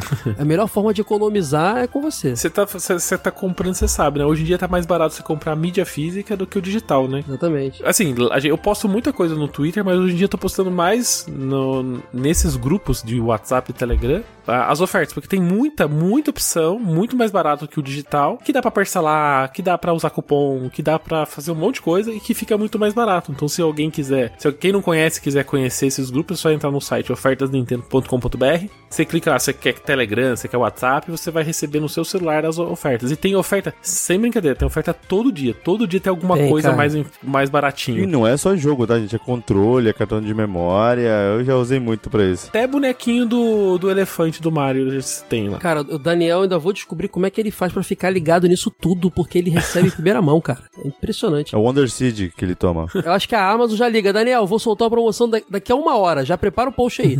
Aí ele já prepara o post, fica esperando. Na verdade, eu faço isso há tanto tempo. Eu faço isso, sei lá, uns 20 anos já. Só que eu fazia pra mim, né? Antes eu ficar... Porque assim, a gente não entende isso, a gente sabe que é caro comprar as coisas, né? Uhum. Então, eu sempre fui de abrir alguns lugares que eu sei que pode ser que tá mais barato e e ver se tá mais barato, entendeu? Então, eu sempre fiz isso na minha vida, assim, pra economizar. E hoje em dia eu só compartilho com as pessoas o que eu acho, né? Às vezes, tipo assim, sei lá, o Mario Wonder, já tenho. Tá, mas tem gente que não tem, tem gente que quer comprar. Mario Kart, tem um monte de gente que fala assim, ah, Mario Kart não vende. Tem gente que quer comprar Mario Kart até hoje, entendeu? Então eu posto pra galera. Para, gente, senão eles não vão lançar o 9, para de comprar. É, não vai, gente. Até hoje o pessoal pede Mario Kart pra comprar, então esquece o Mario Kart 9 e joga 8. E se você quiser também, os links do Ofertas Nintendo estão todos aqui no post supersoda.com.br, no post desse episódio. E também fala do seu podcast, né, Dani? Ultra N, que eu já gravei lá, um podcast bem legal. Esse é de nintendista mesmo. Aqui você fala, ah, você só fala de Nintendo? Sim e não. Lá sim é só Nintendo, lá não tem outro assunto. Lá é só nintendista que vai ouvir mesmo, que a gente só fala de Nintendo e a gente faz uns programas, a gente tenta meio que pegar normalmente um jogo ou um tema e se aprofundar o máximo que dá daquilo. Então, tipo, a gente pega um Metroid Prime. O Metroid Prime é um jogo que foi lançado pra GameCube e foi lançado recentemente pra Switch. Então a gente fez um programão falando sobre tudo sobre o Metroid Prime. Pra quem gosta de Nintendo e gosta de se aprofundar um pouco mais no jogo, no desenvolvimento, a gente tem lá sempre podcasts especiais, assim, abordando bem, meio documentário. Até tem, lógico, a nossa opinião, mas a gente tenta trazer um pouco mais de informação sobre esses jogos. Vale muito, depois de ouvir aqui, esperar sair lá no Ultra N o episódio de Mario Wonder, que lá vai ser já um reviewzão mais pós-game, pós-jogo, com mais spoilers e mais uma coisa mais, uma cobertura mais completa. É que o nintendista não gosta de spoiler, né? Ele tipo assim, não quero ver nada. Depois que ele jogou, ele quer ver tudo, né? Então a gente é meio assim, né? Exato. Por isso que eu seguro muita coisa aqui. Se bem que jogo de Mario, o que é spoiler jogo de Mario, gente? Pelo amor de Deus. É pouca coisa, né? Mas tudo bem. Eu entendo, pessoal. E pessoal também que quiser ouvir sempre aí o podcast do Floideira, o Fermata Podcast de Música, é só procurar o Fermata Pod nas redes sociais, né, Floideira? E tem link aqui também no post. É isso aí. E tamo lá no Spotify. Daniel, obrigado, cara, pela sua presença, cara. É muito bom gravar contigo. É sempre uma honra, né? Às vezes eu fico com vergonha de ficar te perturbando, cara. Eu quero te chamar mais, cara, porque é muito bom mesmo. Pode chamar, gente. Pode chamar. A vontade que dá é falar pro Daniel virar fixo aqui, né, Floyd? É tão bom gravar com ele. Não, eu tenho que ser rápido porque o padre tá cogitando já, hein? Ó, não pedindo pra gravar de Starfield, tá tudo certo, gente. Não, relaxa. Isso aí não deve nem rolar tão cedo aqui, não. Ah, muito bom. Obrigado demais por participar aqui com a gente. Floideira, muito obrigado. Ficamos por aqui, semana que vem tem mais Dinotronic, e como sempre, diga aqui no post, aqui nos comentários, o que vocês querem ver aqui, o que vocês acharam desse episódio, esquecemos de falar de alguma coisa ficou de fora que você queria pontuar, essa é a hora da gente interagir um pouquinho, tá bom, gente? Beijo pra vocês e tchau, tchau. Tchau, beijo, tchau.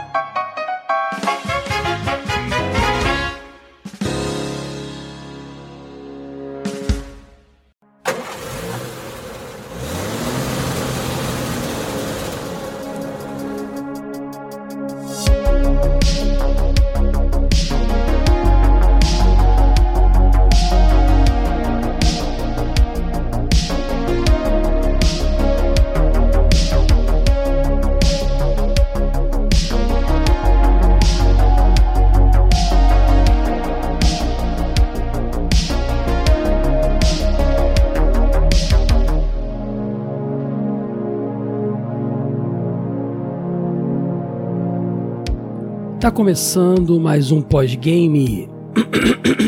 Vamos lá. E aí, como é que vocês estão? Eu tô aqui, como sempre, no meu Opala conversível, após uma árdua caçada de dinossauros, procurando um barzinho de beira de estrada para comer costeletas de brontossauro.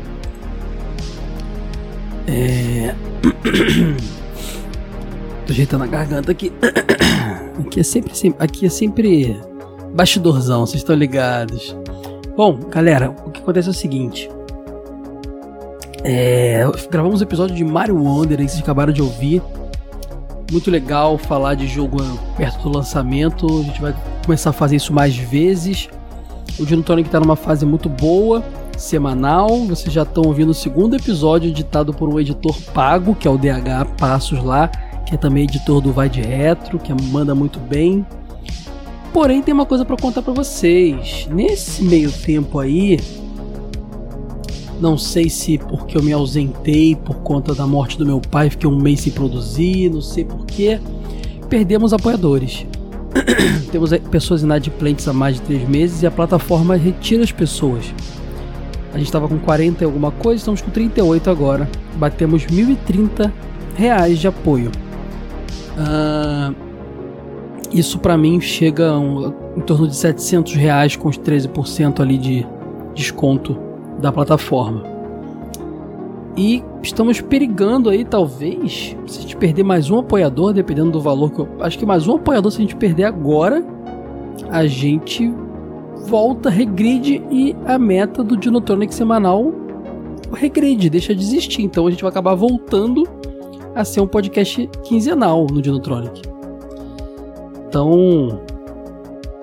eu entendo tudo, ninguém que não pode apoiar, eu entendo que não possa, não é uma obrigatoriedade, tem um monte de gente que ouve, mas assim, eu vou ter que provavelmente voltar a ser semanal, porque essa meta de R$1.000, a primeira meta, ela é uma meta que envolve toda a produção do podcast normalmente, e a edição dos podcasts, são 4 por mês, então lembre-se que tem essa questão aí. Eu ia começar uma campanha agora no fim do ano para a gente finalmente bater a meta, segunda meta do Care semanal. Faltava, já tinha 70% dela batida e agora a gente caiu, né? Então acho que a meta fica Dinotronic, não Care. A gente tem 68% as metas que eu botei são bem baixas. Na verdade, praticamente não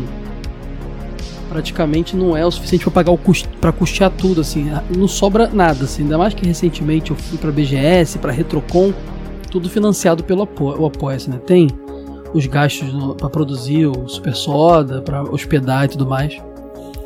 Mas é isso, gente. Só um recadinho para vocês aí, quem não apoia e que tiver condições de apoiar, considere se tornar apoiador da gente, tá?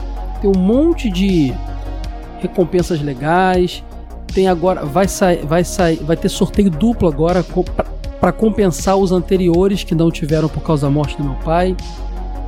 E no fim do mês vai ter mais um sorteio, que aí sim é do sorteio referente ao mês de novembro, né? E tá saindo Super Hype, que é o podcast exclusivo de apoiadores.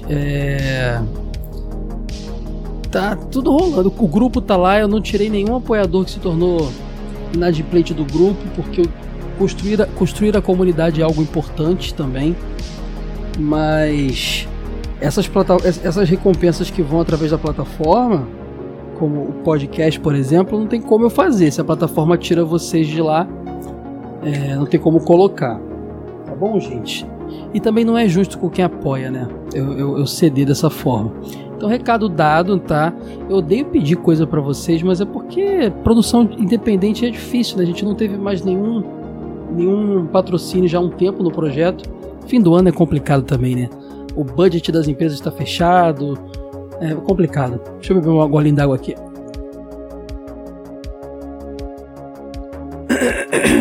Mas é isso. E é isso, mais alguns recadinhos agora. Já falei do apoia-se, apoia.se/supersoda para ajudar o projeto. Também tem nossas redes sociais, somos o @supersodabr em todas elas, inclusive no YouTube e TikTok. E também temos os podcasts de Dinotronic, Care e Super Soda, são os podcasts de videogames, anime, tokusatsu e desenhos animados, respectivamente. Você encontra todos eles no seu aplicativo de podcast favorito, Spotify ou afins, digitando lá o nome, ou você vai lá em supersoda.com.br e lá você acha link para absolutamente tudo que a gente faz. Facilita a vida, né? Melhor jeito de você ficar por dentro aí de tudo que o Super Soda tá produzindo e pretende produzir muito mais, assim que a nossa campanha de financiamento coletivo crescer mais e aí sucessivamente. Vamos comentários aqui do episódio número 22, o dossiê do Sonic. Primeiro episódio editado pelo nosso editor DH, que foi contratado por nós, e esse que você está ouvindo agora também foi editado por ele. Comentário do Cleiton Munhoz. Ele diz: Caio, meus sentimentos pelo teu pai. Que Deus o guarde na glória e conforte você e sua família. Muito obrigado, Cleiton, pelo carinho. Sobre o cast, conheci o Ouriço por causa de um videogame jogado no lixo. Eu explico. Meu primeiro trabalho foi como coletor de material reciclável. Sofria preconceito, mas é um trabalho digno e muito importante. Extremamente importante, eu diria até, Cleiton. Nesse trabalho, eu sempre vi as pessoas jogarem fora coisas ainda boas. Cadê? Me perdi aqui. Boas... que muitas vezes eu pegava para mim. Um dia, encontrei na lixeira de um prédio uma sacola com algo rígido dentro. Pelo plástico preto, vi o logo da Sega e me animei. Abri a sacola e era um Mega Drive 2 com 2 controles, todos os cabos e 3 cartuchos. Batman, Vector Man e Sonic 2. Pô, 3 jogaços, cara. Levei pra casa... Quer dizer, depende de qual Batman é esse, né? Levei pra casa, liguei na TV e me alegrei ao ver que alguém havia jogado fora um videogame que funcionava perfeitamente. E aquele console que havia sido descartado como lixo me alegrou por cerca de 2 anos, quando um tio simplesmente roubou de mim, mas isso é outra história. Caramba, que história doida, o Cleiton. No mais, parabéns pelo ótimo trabalho e que Deus abençoe o Super Soda. Valeu, Cleiton. Cara, esse lance é muito engraçado. A gente que gosta de nostalgia, né? O lixo pra uns é ouro pra gente. Hoje em dia, esse lance de caçada gamer, o retro gamer no geral tá muito em evidência e tá tudo muito caro. Coisas que não são raras são vendidas como raras e vocês devem estar cientes disso. Mas quando eu comecei a colecionar videogames lá em 2011, por aí, eu peguei uma fase muito boa onde a temática retro gamer não estava em destaque. Era apenas eu querendo ter os joguinhos que eu já tive e os que eu não tive também. Eu ia em feira de ruas, as famosas feiras do rolo, onde hoje em dia tem um monte de canal de YouTube que faz caçada gamer e tal. E eu comprava as paradas com preço de sucata mesmo, cara. Era muito doideira, assim. Eu tenho muita coisa na minha coleção. É que a minha coleção hoje parou, né? O que eu tenho eu mantive e eu não tô mais atrás de nada, não. Quer dizer, quando pinta... O próprio ouvinte aí, Fabrício Fabro aí, querido, mandou os presentes pra mim. Quando alguns ouvintes me mandam videogames, assim, antigos, é óbvio que eu fico muito feliz e ponho na coleção. Mas eu não é uma coisa que eu fico mais correndo atrás, porque tá um mercado muito caro mesmo. Mas voltando, cara, eu tenho coisas na minha coleção que, assim, paguei muito barato e são muito valiosas. Por exemplo, o Street Fighter 2 de Master System, que é exclusivo do Brasil, só a Tectoy fez esse port. Eu lembro de pagar, eu não lembro quanto agora é esse jogo especificamente, mas eu comprei ele com capinha, muito, só não tem manual, né? Muito barato, e ele hoje você vai no eBay e joga lá, você vai ver que os caras cobram uma grana na gringa. Tem um X-Men, o X-Men, cara, eu tô aqui olhando pra minha estante, mas ela está longe o suficiente para eu não conseguir ler o subtítulo dele. Mas é um X-Men de Game Gear, que a Tectoy lançou para o Master System, ela portou, ela fazia muito isso. É um jogo que eu também comprei com capinha, esse acho que tem até manual, que também foi, acho que não deve ser nem R$20 no jogo. E, cara, vai no eBay e bota, cara, deixa eu ver aqui, X-Men Game Gear, mais fácil eu pesquisar no navegador do que eu levantar com o headphone pra ver meu estante aqui. É o Mojo World, X-Men Mojo World, joga aí no Google, no eBay, X-Men Mojo World Master System, Game Gear é fácil achar. Master System, que é um exclusivo brasileiro. Vocês vão ver o precinho dessa belezinha. Eu tenho os cartuchinhos de Zelda, de douradinhos de Nintendinho. Tem umas coisas muito legais aqui. Tem os cartuchos de Famicom do Cavaleiro Zodíaco. Esse eu peguei pelo eBay e eu lembro que eu paguei R$10 em cada um, assim. E chegou novinho. Tem umas coisas muito legais aqui. Eu tenho um Mega Drive. Esse Mega Drive eles chamam de Genesis Edition, porque foi uma época que... Não sei muito bem a história disso, tá? Mas parece que a Sega tava com escassez aí de estoque. Ela importou um Genesis. Alguns Genesis. Genesis 3, né? Não, 2. Bom, não sei, é o 2, eu acho. Que é o menorzinho. Que aqui pra gente virou Mega Drive 3. E vendeu com a carcaça escrito Genesis. Mas embaixo escrito Mega Drive Tectoy. Então, assim, é uma edição também que é meio rara, assim...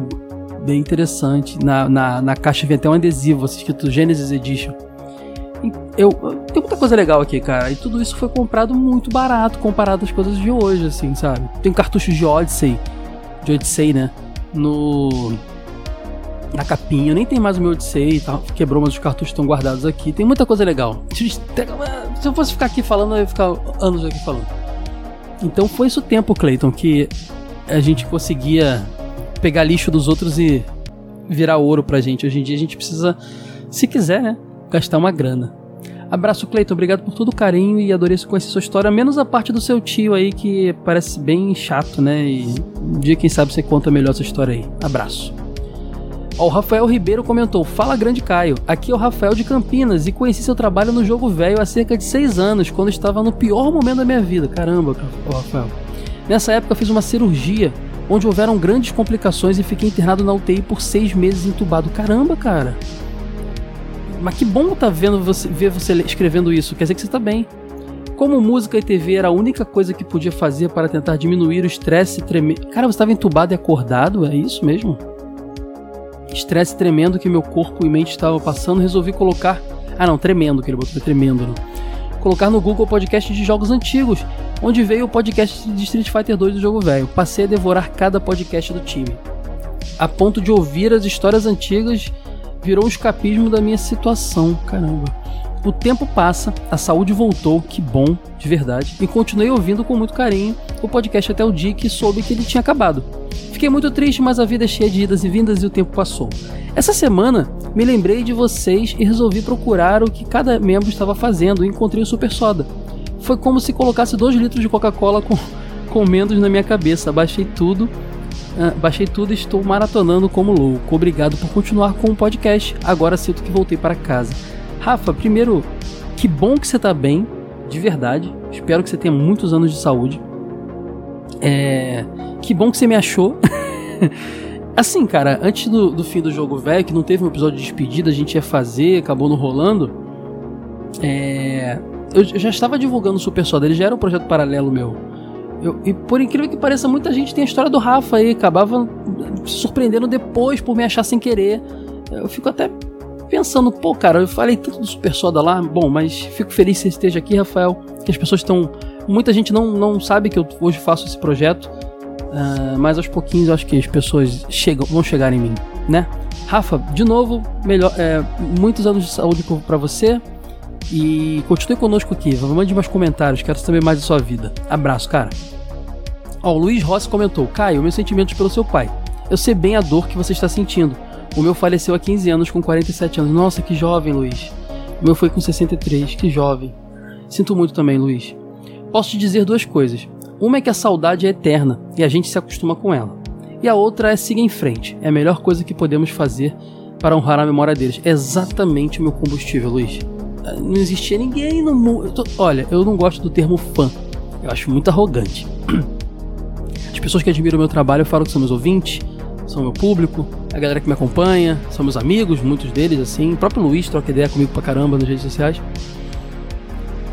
Mas o meu pai era meu fã, cara.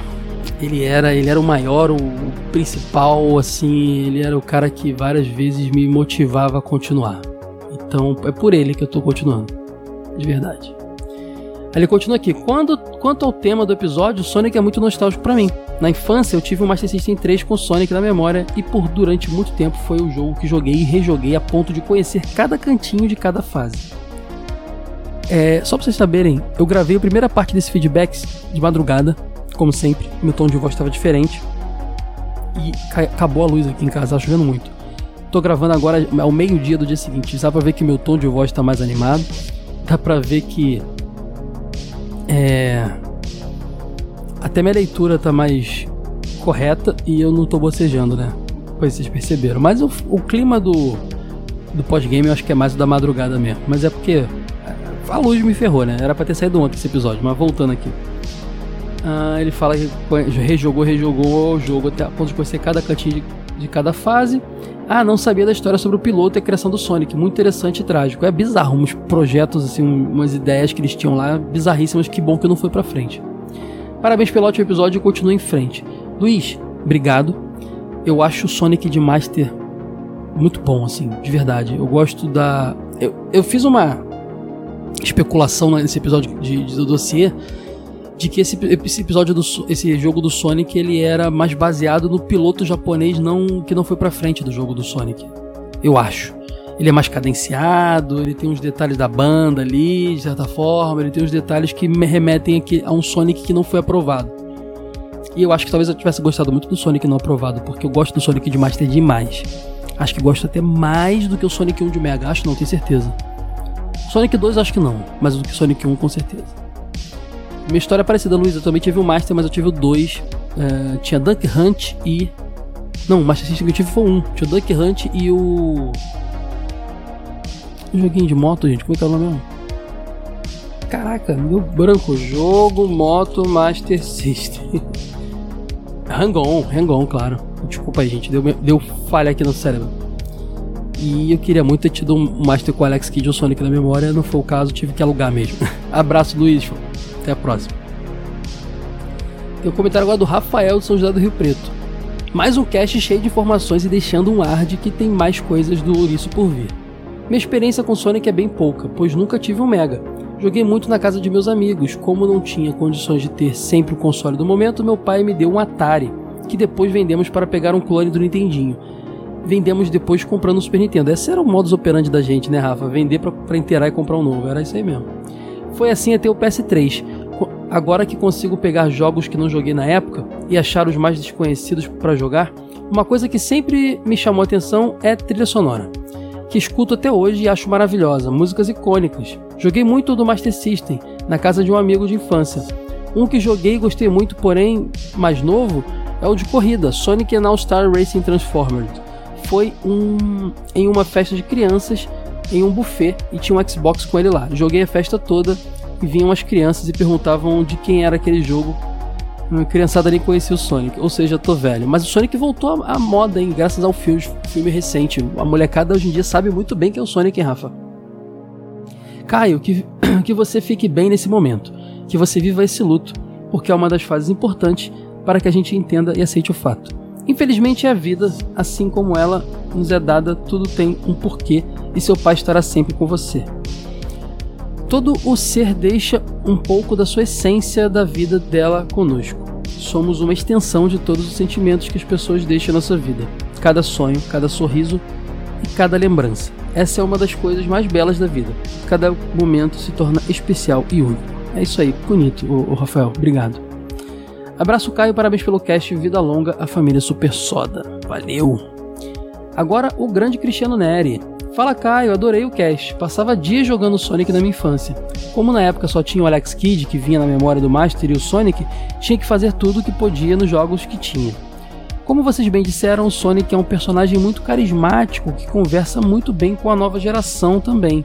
Meu filho adora jogar o Sonic Forces, apesar do pessoal reclamar bastante dos novos jogos. A geração mais nova, que não tem a nostalgia que nós velhinhos temos, curte bastante os jogos do Sonic. Sim, o Sonic 3D é um sucesso, é um fato, na molecada, assim, a gente que reclama mesmo.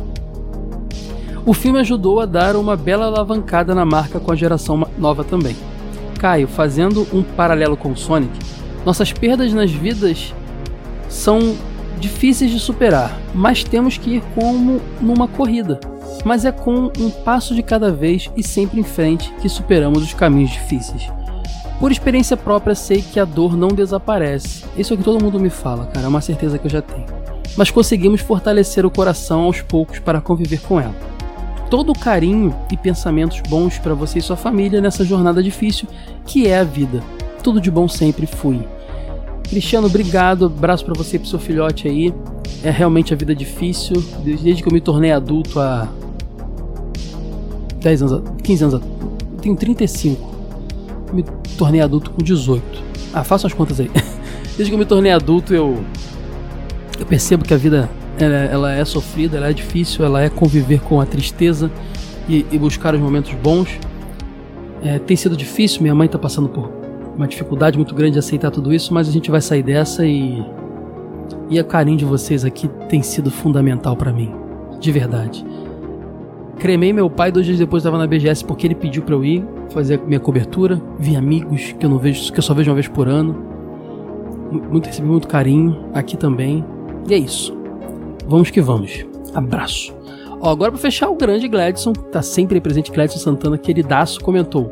Excelentíssimo Caio, diante do momento sensível que enfrentamos, é importante começar esta mensagem com empatia e compreensão. Obrigado, Gladson. Lamentamos profundamente a perda que você está enfrentando.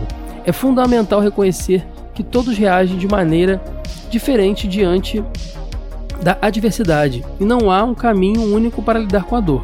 No entanto, lembre-se de que você não está sozinho e pode contar com a sua rede de apoio, seja ela composta por familiares, amigos ou sua esposa. Conversar com alguém de confiança pode ser um alívio, assim como expressar seus sentimentos por meio de um diário, seja ele físico ou digital. Cuidar da sua saúde, seja por meio de atividades como caminhadas ou meditação, é uma forma de cuidado consigo mesmo. O vazio causado por uma perda nunca é completamente preenchido, mas encontrar conforto nas boas lembranças e buscar atividades positivas pode ajudar a aliviar o sofrimento. Agora, em um tom mais leve, obrigado, Gladson, valeu mesmo pelas palavras aí. Vou comentar do último post, o que gosto de chamar de jogo conforto.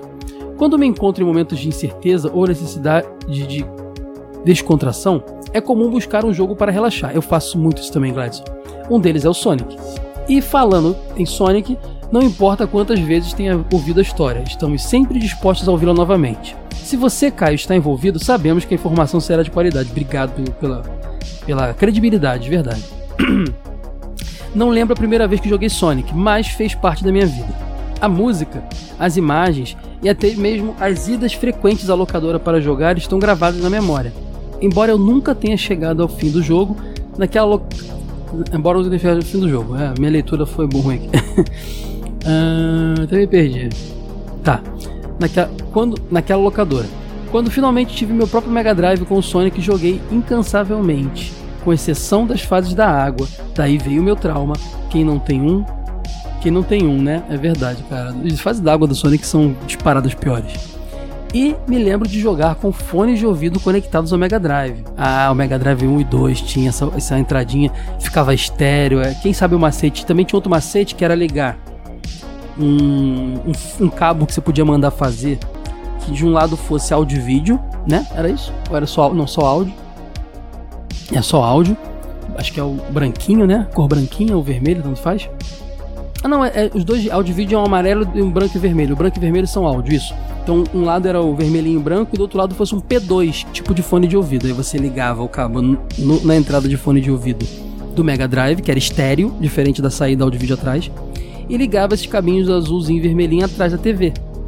E ligava no amarelinho só a entrada amarelinha de vídeo do videogame. Resumindo, você jogava o áudio estéreo do Mega Drive para a sua TV. Quem fez essa macete aí? Eu faço até hoje aqui.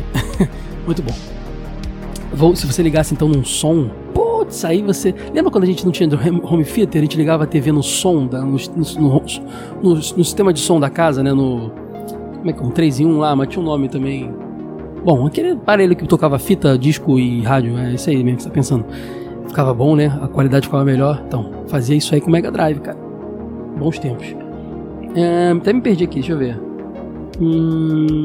Jogava com fone de ouvido quando entrava no Mega Drive, mas quando estava sozinho era hora de ligar o fone no sistema. Aí, ele falou exatamente o que eu ia falar, ó. Era hora de ligar o fone no sistema 3 em 1 da Gradiente e curtir aquela sonzeira. É exatamente o que eu fazia e ficava mó sonzeira, porque a trilha sonora de Sonic é maravilhosa. Cara, caro Caio, desculpe pela mensagem um tanto vaga, mas tentei encerrá-la com um toque de bom humor e positividade. E consegui, o Clédson, foi muito agradável.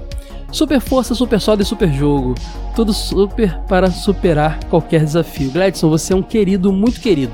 Você me acompanha há muito tempo e é sempre muito carinhoso e está sempre presente. Saiba que você é uma pessoa muito querida por mim, tá? De verdade. Todos vocês, tá? Todo mundo que tá comentando aqui, ó. O Luiz, o Rafael, o Cristiano também. O Rafael Ribeiro tá chegando agora. O Cleiton Moyes vira e mexe tá aqui. Galera, é muito presente, tá? A galera que tá comentando aqui é muito presente. Tem uns que não comentaram nesse post, mas que também são sempre presentes. Marquinha, entre outros. Então vocês são pessoas que eu tenho um carinho muito grande, porque não tem como a gente não sentir carinho por quem nos trata com carinho. A verdade é essa. Vamos fechar por aqui, né? É isso aí, até a semana que vem.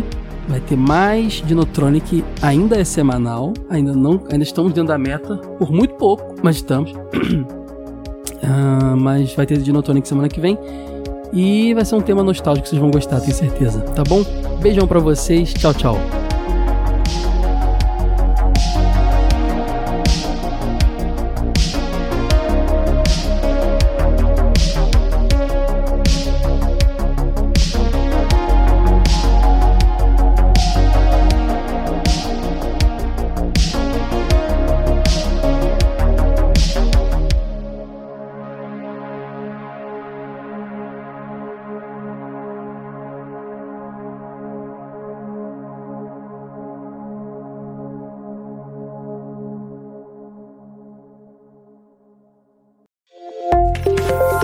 Edição, D.H. Passos.